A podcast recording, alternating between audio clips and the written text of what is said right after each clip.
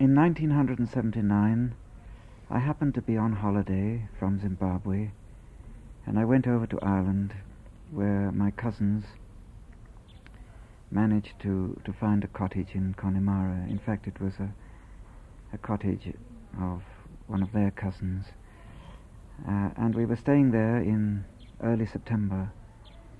And one day we went into the local post office. I just forget the name of the, the village now. About five miles away. Since I wanted to post a, a postcard to John Bradburne to the leper camp in Mutemwa, Zimbabwe.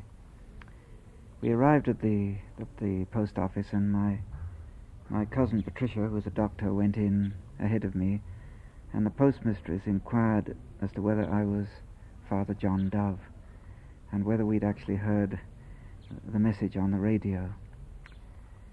My cousin said no, we'd heard no message, and what was it all about? And the postmistress said, well, he has to ring the Garda in Dublin any rate, at that moment, a Garda car turned up at the post office, and a nice young policeman said to me that I'd better ring this number in London. It was rather a complicated message, and I phoned, and to my great surprise, I got through from this little post office to London in a matter of three minutes, and Tony from Jesuit Missions told me that my lifelong friend, John Bradburne, had been killed at the leper camp in Zimbabwe. Uh, Zimbabwe was then at war. Zimbabwe, Zimbabwe,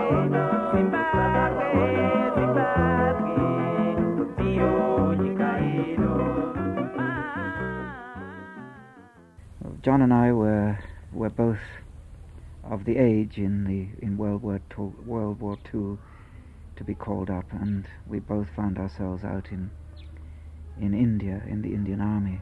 In fact, we were both in a Gurkha regiment. But I was a year younger than John, and so I only met him in 1942, and by that time he was a hero. Uh, it's difficult to describe, it's so many years ago, that first meeting, but uh, I had a gramophone re- record, and it was light music. And I knocked shyly on his door because he had a gramophone, and I said, I wondered if I could play the record. And he took one look at the record and made as though to throw it out the window and put on John Sebastian Bach.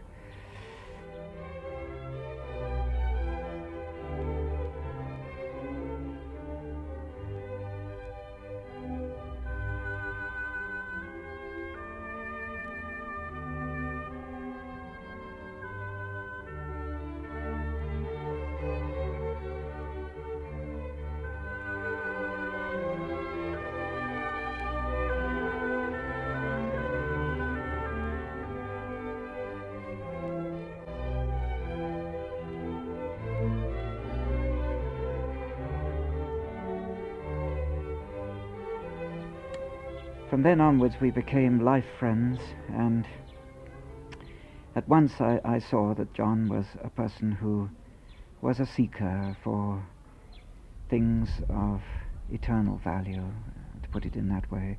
He loved music, he loved the mountains of India, and he loved the, the, the poor people of India. He had a great concern for them. Sadhus and holy men, all those sort of people attracted him greatly. He had no no notion and no, no value for money. At any rate, we had a while together at the, at the regimental centre, and then our ways parted. Uh, John had to go and join a battalion that was going uh, back into Burma as Chindits, and he had another dose of war, a very heavy dose this time, in Burma, in Broadway, uh, with the Chindits. In 1945, he got his release about a year before I did, and he, he went back to England since he was living in the south of England. His father, in fact, was an Anglican minister at the time, but John was very attracted to monasticism. He loved music, he wanted to sing the praises of God, and he loved solitude. So he found his way to Buckfast Abbey, and an old monk there, Dom Raphael Stones, who's dead, and who had an eye shot out in the First War, invited him to, to help him in the cemetery and in the monastery garden and gave him instruction. And John was received into the Catholic Church on the Feast of Christ the King, 1947. No more, my lord, to dream away thy time among the fading blooms on pleasure's lawn. No more to slumber, heedless of the chime which keeps untiring watch from dawn till dawn.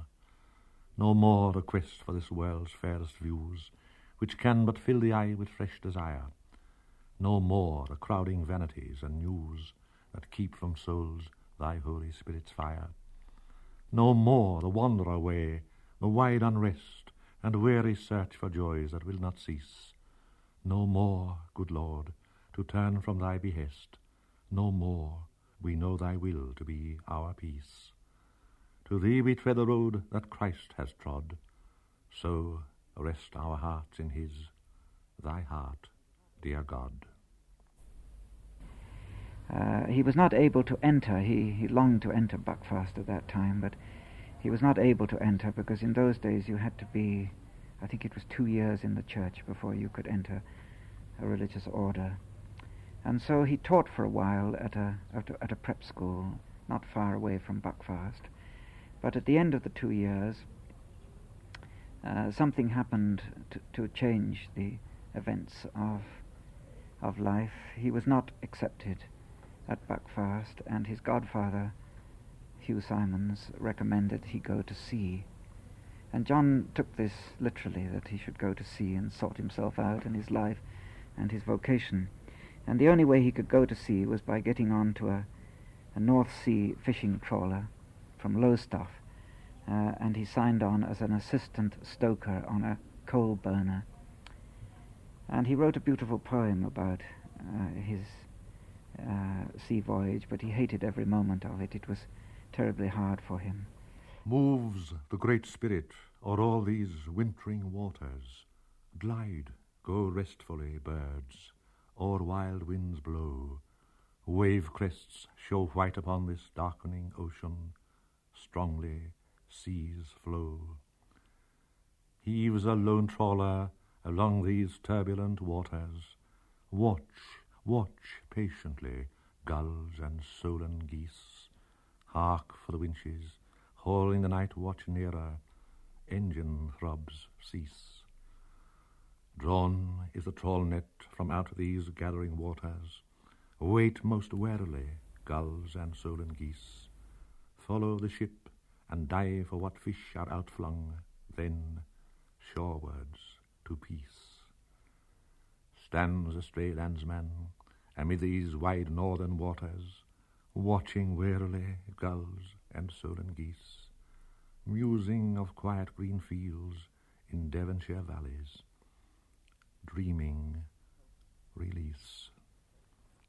any rate, it did help him to to sort himself out, and when he came back, uh, he made his way to the Carthusians in Parkminster, and he stayed with them for about four months as a, as a, a, I think he was the doorkeeper, but he was allowed to attend their night office and uh, all the, uh, at any rate, the, the sung liturgy, and he sp- spent the rest of the time in solitude. But after four months, he uh, once again the Spirit moved him, and he didn't feel that his calling was for the for the Carthusians, and he consulted with with the novice master who said, Well, why don't you go to Rome, John, and, and pray there at the feet of St. Peter? It so happened that some rich man had given the, the monks a free ticket for a pilgrim to go to Rome, so John went to Rome. The rest of the pilgrims were so delighted with John that they clubbed together to pay half his fare to go to Jerusalem. He longed to go to the holy city. He got as far as Athens, and his fare ran out, but uh, his passport and papers were not in order, and he couldn't go ashore, and the purser, somewhat reluctantly, agreed that he could get across as far as Cyprus. He got to Cyprus, and he wandered Famagusta, and eventually a man who was the third order of St. Francis took him in and said, I'll get you across to, to Haifa on an open grain boat. And this is exactly what happened. John got to Haifa, and he proceeded to, to, to walk from Haifa to Jerusalem. Uh, he was taken in one night by the young Israel, who were very anti-British at the time, and they thought he was a British spy. but they soon released him, and and uh, he was able to continue his journey through Nazareth to Jerusalem. Uh, now, John was a uh, he was a, a, a person who was completely open to the Spirit of God, and a man, a great man for signs. Uh, and when he arrived in Jerusalem, he asked just a passerby who was possibly an Arab woman uh, to direct him to the Benedictines on Mount Sion. And she misdirected him to a little order uh, called Our Lady of Mount Sion that was founded specifically for the conversion of the Jews.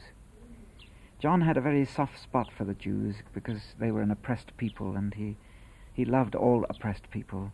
And he took this as a sign that he should enter this little order. And they sent him back to Louvain as a novice. And there he was in Louvain for about a year or a year and a half when a, a very discerning novice master said, Ah, John, you're not for us. You're either a Père de Foucauld or a Benedict Joseph Labre. I suggest you go back again to, to Rome and pray at the feet of St. Peter. Now, this time he walked. He had no ticket, and he walked from Louvain all the way back to Rome. He got the odd lift, but he said he slept many nights in ditches, and he begged some bread and even got some good wine on occasions. But his real uh, aim was to get to Naples to see if a boat wouldn't take him back to Jerusalem. He, he was fascinated, attracted by the Holy Land, and he thought if only I could go there and perhaps even live in a cave in the Holy Land and, and praise God in that way. But there was no boat at Naples, and so he walked all the way across from Naples to Bari in the hopes of finding a boat, and there was none. And then he began to, to, to again to go back from Bari to Naples, and this time up in the uh, Apennine Mountains, he came across a little village church, and the parish priest took him in, and he was allowed to live in the organ loft. And he used a fixed wooden stool as his table, and he slept on the floor. And he wrote me some letters from this little village in Parma. He stayed, I think, a whole year, perhaps a little longer than a year, uh, helping the parish priest in this strange lodging. And he said it was grand to be able to get up in the night and play the organ in front of the Blessed Sacrament.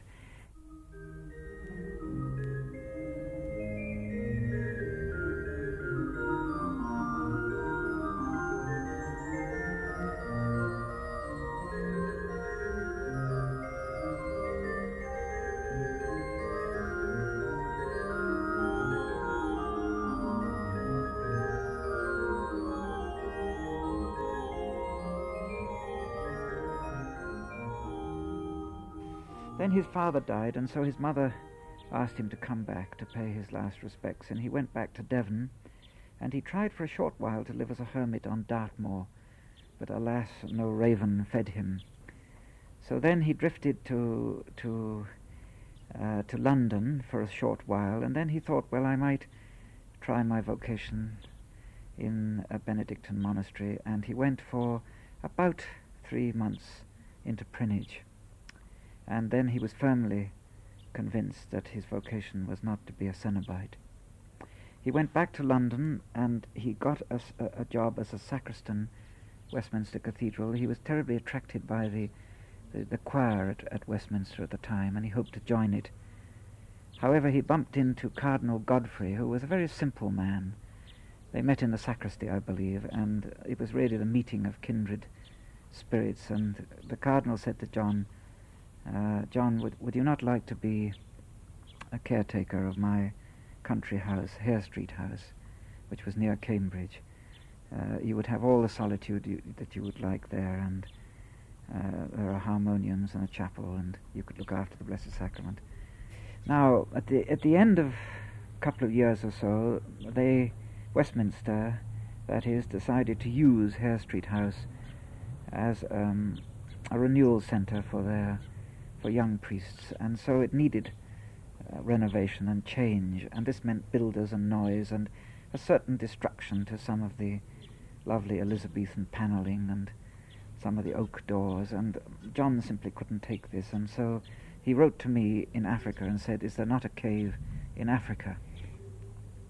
My immediate reaction was, Well, what, one, what could one do as a busy, busy missionary with a solitary, a hermit, a mystic, um, a person like John. He would obviously be a wonderful asset uh, to back a mission project with his prayer life, but mostly missionaries look for practical people, people who can mend cars or or, or act as a secretary or do your accounts or that sort of thing. At any rate, I approached the Franciscans since he was a, a member of the Third Order of St. Francis, and he came out to Africa in 1962, and I met him at Salisbury Airport. And then within two days he was way out in the bush at Mount St. Mary's mission, uh, Wedza, with Father Pascal Slevin. I think people in Ireland will, will know Pascal because he was deported by the Smith government two or three years ago. Um, and he was there along with uh, Father Berchmans O'Byrne and Father Boniface Gaynor and many people from Merchants Quay. Uh, they were out there. Well, John stayed a, a little while at at um, at Wedza, and then he moved over to Enkeldoorn, a mission with Father Sean Gilday, another great priest who was the at that time the superior of the Irish Franciscans. Um, then he was moved to right out to a, a little mission, St. Anthony of Padua at Gandachabuva, uh, again with Father Pascal Slevin. And there he began to live as a solitary in a hut on a hill. Father Pascal loved him, uh, but, uh, well, in a way, John couldn't just live there forever, and his health was showing signs of, of running down a bit since he was trying to live just on sadza and the local diet. Mashona folk would pass the time of day from when they meet you till the morrow comes. Their manners are unhurried as the sway of nodding maize cobs and of throbbing drums. They sit not huddled over muddled sums, prognosticating useless future care. There take no thought, sports more than Christendom's. Their homes are huts, not castles in the air. And at that time, um, Lord Acton's house fell empty near to Salisbury, and I approached the Jesuit superior and said, Would he not like a caretaker? And he said, Well, he would love one. And I said, Well, I think John would, would come if he, if he invited him. So John came into uh, the Acton's home at Mbebe, and he spent a year there uh, as caretaker and I ran a few uh, little courses there and used to visit him at weekends. At the end of 1964, the Jesuit novitiate at Silveira House um, uh, became empty, and um, I was appointed to go there to try and build it up as an adult education center for leadership and development. And I asked John if he would come in and help me because we would be absolutely alone there in the beginning and this suited him fine, and he came with me to Silveira. Well, the centre did build up slowly into an institution, and by 1968 it was getting a bit big, and a lot of people were coming, and uh, this was not John's mere or his calling. He was a solitary, and also he, he longed to, to, to serve the poor. In fact, I must mention that he on arrival in Africa, he mentioned to uh, one of the Franciscan fathers that he had three wishes in life. One was to serve lepers, and the second was to die a martyr, and the third was to be buried in the habit of St. Francis. He had a terrific admiration for St. Francis, but he used to say me say to me, "Well, uh, no uh, sham imitations. I I just admire him and I pray to him." So one day he came up to me and he said, well, I, I think I must take to the road, and Silveira is now uh, becoming a big place, and, and I don't feel that I can contribute much here. Well, one can't just take to the road in Africa, so I said to John, why don't you go back to Jerusalem and pray at the Wailing Wall? He loved the, the King David Wall, and ask God uh, whether you are to serve him in Africa or in a cave in Israel, or he used to speak about a cave in, in India. And he agreed to do this, and it was my leave time, so we more or less left together. But uh, I had to go back to England and Ireland, and he went to first to his mother, and then he went to uh, Jerusalem, and all the signs were that he should come back to Africa.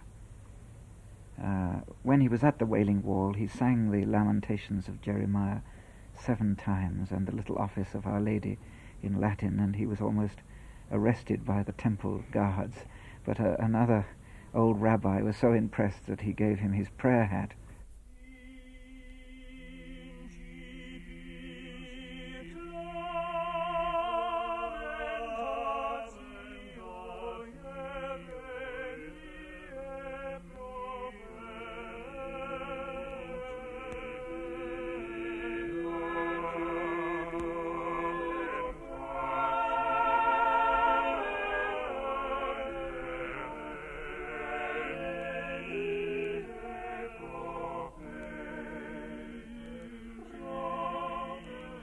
John came back to Africa, and no sooner had he come back than his prayer was answered. Uh, there was a leper camp at Matoko, and the lepers were terribly neglected at the time, and they needed somebody to look after them. And John discovered this, and at once he volunteered to go. Now, for two years, he was in clover there. The lepers loved him. He very soon put a spirit into the camp uh, a spirit of concern, a spirit of love, and they responded. He managed to get a little, a little chapel built, and he was allowed to give them communion. So the day started with communion and John on the harmonium, and the day ended always with, with John singing Vespers with them and saying the Rosary. In that I've always loved to be alone, I've treated human beings much as lepers. For this poetic justice may atone my way with gods whose ways are always helpers. I did not ever dream that I might go and dwell amidst a flock of eighty such, nor did I scheme towards it ever. No, the prospect looms not to my liking much. Lepers warmly to treat as human beings is easy to the theorist afar. Near to my heart from bondage be their freeings. May it be flesh, not stone, O morning star. Miriam, shine, sweet mistress, in thy name salvation wake, lepers make leap, unlame. Alas, after two or three years, the uh, committee who were looking after the leper camp, I think they were short of funds, but uh, they they tried to, to get John to cut down on the rations, and what was worse, they they wanted the lepers to have numbers put round their necks and all manner of changes which John simply couldn't take. And there was a, a bust up, and he was he was more or less fired as warden of the leper camp. So, uh, first of all, he pitched a tent on the local mountain overlooking the leper camp, and the lepers begged him to come down because there was a leopard on that mountain. And then some kind farmer gave him a, a tin hut, and they erected it just outside of the the, the, the, the leper compound. But John was still able to go into the to the chapel, and he used to meet the lepers in the chapel. The sort of things that he used to do was to um, he used to bathe the blind. He used to go into their huts at night and and sit up with the sick all night, and the dying he used to to spend uh, all night, perhaps several nights with them, uh, uh, praying with them, reading from the, the scriptures to them, and then he would dig the grave and he would actually bury them. He had no fear of leprosy. In fact, he wanted f- to contact leprosy in the in the beginning, and I said, John, for heaven's sake, uh, don't do that because they will segregate you. They'll put you into a white leprosarium and you won't be able to look after.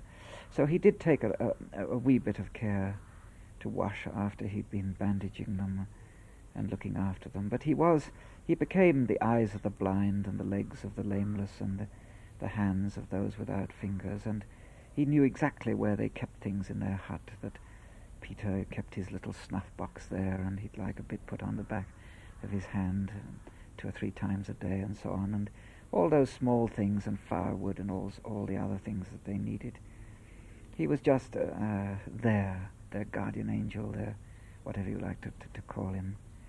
And he still continued to do this at night time. The, leprosy committee didn't like him going in there in the daytime until the war broke out and and gradually came nearer and nearer to the leper colony and then others couldn't get down and so John uh, was more or less reinstated.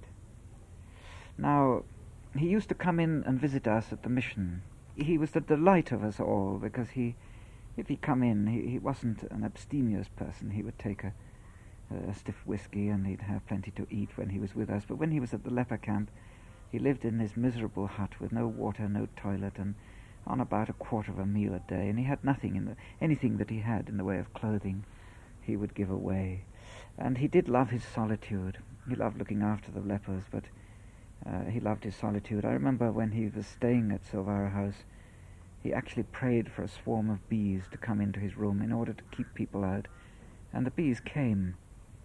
And he had a hive underneath the table, uh, which he typed. He had his typewriter, and he's a great, I think, he, something like 6,000 pages of poetry. Uh, well, a lot of it perhaps isn't poetry, but uh, some of it is, is, is very fine poetry. Um, any rate, um, he uh, he did more and more for the lepers as the war increased, and he was very, very close to Dr. Luisa Guidotti, who was at a mission ten miles away called All Souls Mission. And she lived a, a very hard life. Guerrillas came to her at night, and in the daytime, security forces. And when she slept, one, one didn't know.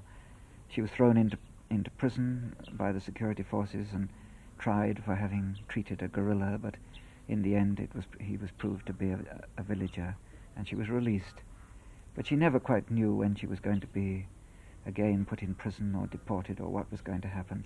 And she used to try to visit John about once a week or once a fortnight just to see how he was and to look after him.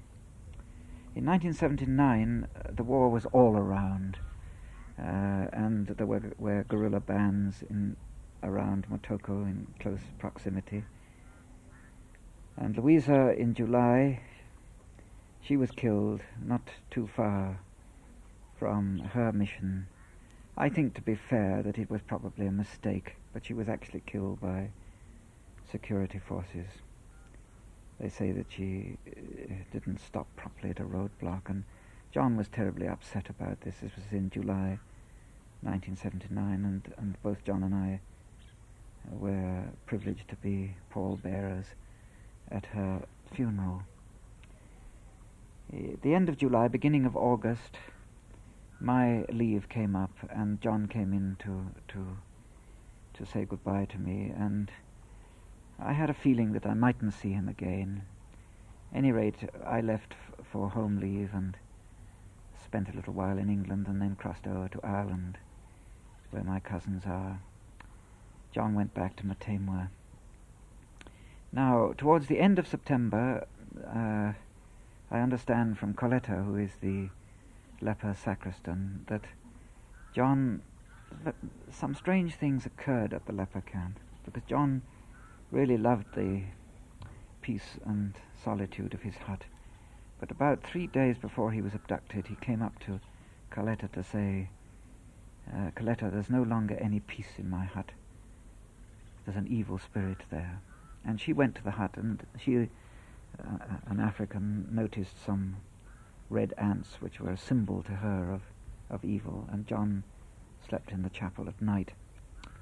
And then on the morning of Sunday, the 3rd of September, I think I'm writing, saying it was the 3rd, uh, he preached a little homily to the lepers, and it was based on the life of, of St. Lawrence, the deacon, who was martyred by the Romans, and he asked them to pray that he might have the strength and courage to keep faith if and when they came and took him.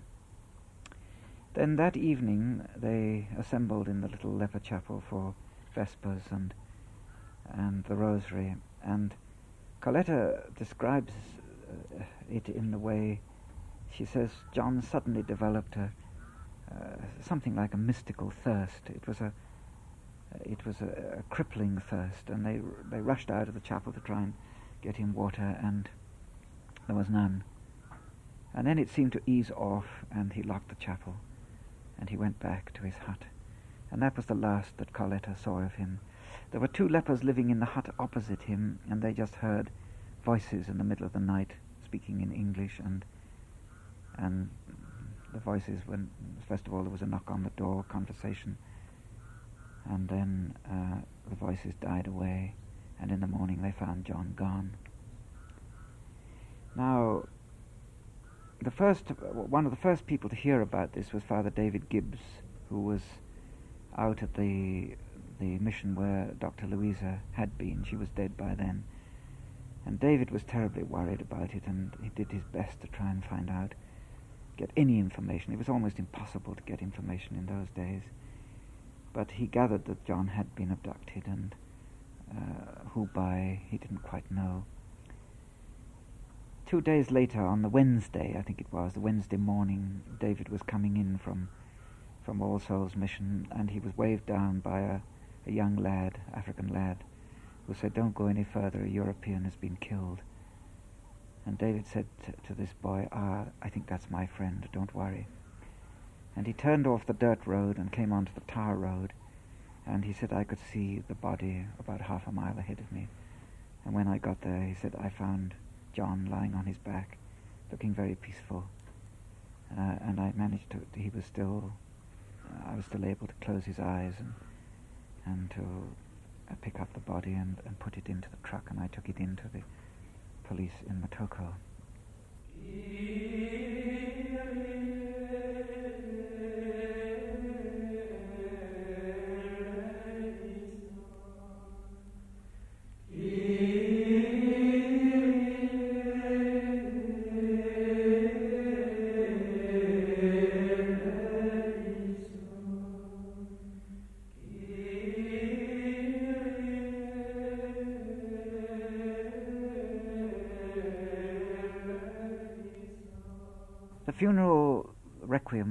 Arranged at the cathedral. Now, I, I, would just remind you that John had these three wishes. One was to to work with lepers, and secondly was to die a martyr, and the third was to be buried in the habit of St. Francis. At any rate, there was a, apparently there was a great deal of of um, shall we say uh, hurried arranging, and people were in great distress and one thing and another, and I don't think the undertaker had been given any particular in, in instructions about John at all. So that the Requiem Mass was fixed for the following Monday, and uh, a very, a very great friend of John called Anne, uh, who couldn't attend his Requiem, asked her friend Jill if she would put three little white flowers on John's coffin in honor of his great devotion to the Trinity. Now, Jill, Jill was an Anglican, and she was a bit shy about just going up to the coffin, so she joined the, the, back of the queue of those going up to Holy Communion. And when she got to the coffin, uh, she described it as a bit of a, a spiritual whirlwind as she put the three white flowers on his coffin. Now, after that, eyewitnesses saw drops of blood fall from the bottom of the coffin.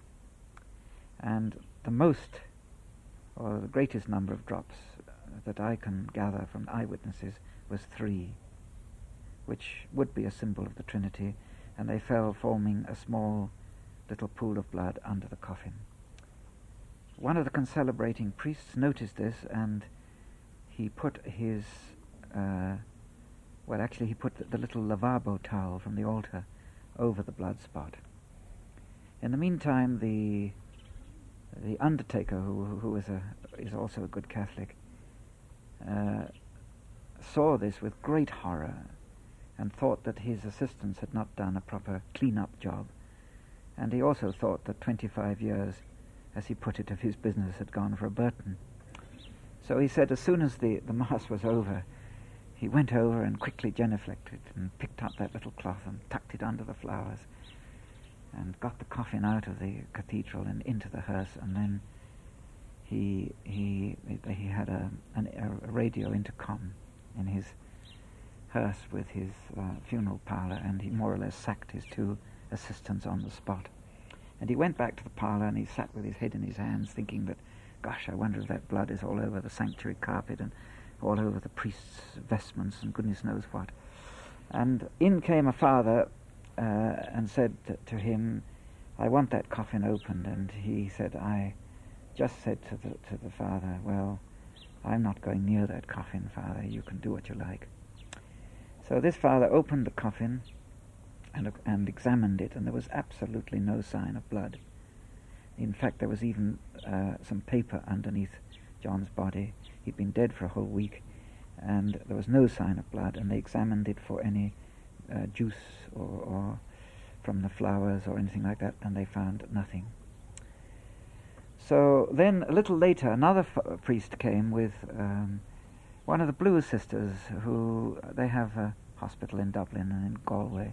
I think what the one in Dublin is called uh, Calvary, is it, or I, f- I forget now, but we, we know them as the Blue Sisters, the Little Company of Mary. And she came, and um, uh, the coffin was opened, and she at once said, "Gosh, uh, John's uh, shouldn't be in that shirt."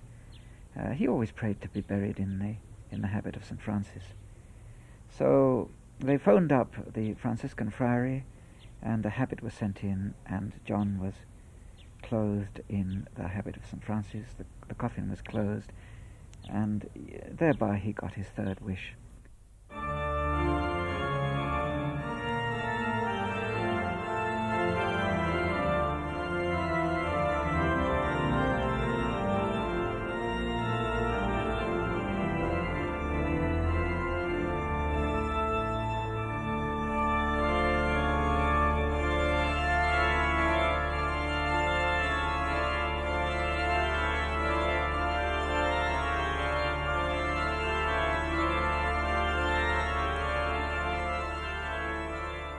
And the other thing about John was that he he really longed to die and to go home. Not death, but he longed to go home. He looked upon the kingdom of God as home. He longed to, to join the, the choirs of heaven and to see God. He really did look forward to that. Um, so that his whole life was a sort of reaching out and a longing to see Christ face to face. Um, and this radiated all, all his conversation, his his uh, uh, his whole um, mode of dwelling uh, um, radiated this great desire. I don't think he had a very happy boyhood at school, and he often used to refer to death and uh, uh, as the end of term and going home for the halls. He was that that type of person. So I think that uh, really uh, his simplicity, his, uh, his, his openness uh, t- to the Holy Spirit, and his great joy uh, is a wonderful lesson to us I- in this uh, rather technological age, I think, where it seems to be that materialism is, is foremost and people rather get lost in wilderness of concrete jungles.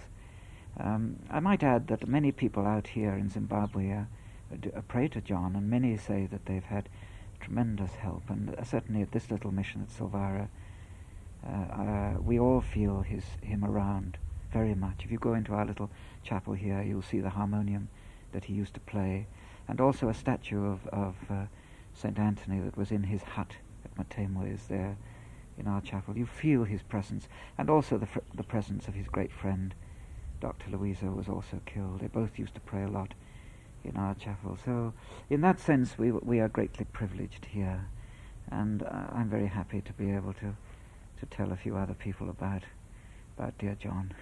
Come, sweet death, we are they fled to fight another day. But why, oh why, should fight we still, when all was fought and won on Friday Hill? Come, sweet death, on Wednesday, if you will, and if you may, Woden's wedding was a thing I have never heard to sing. Will ye now, or will ye not, thrill at life's immortal plot?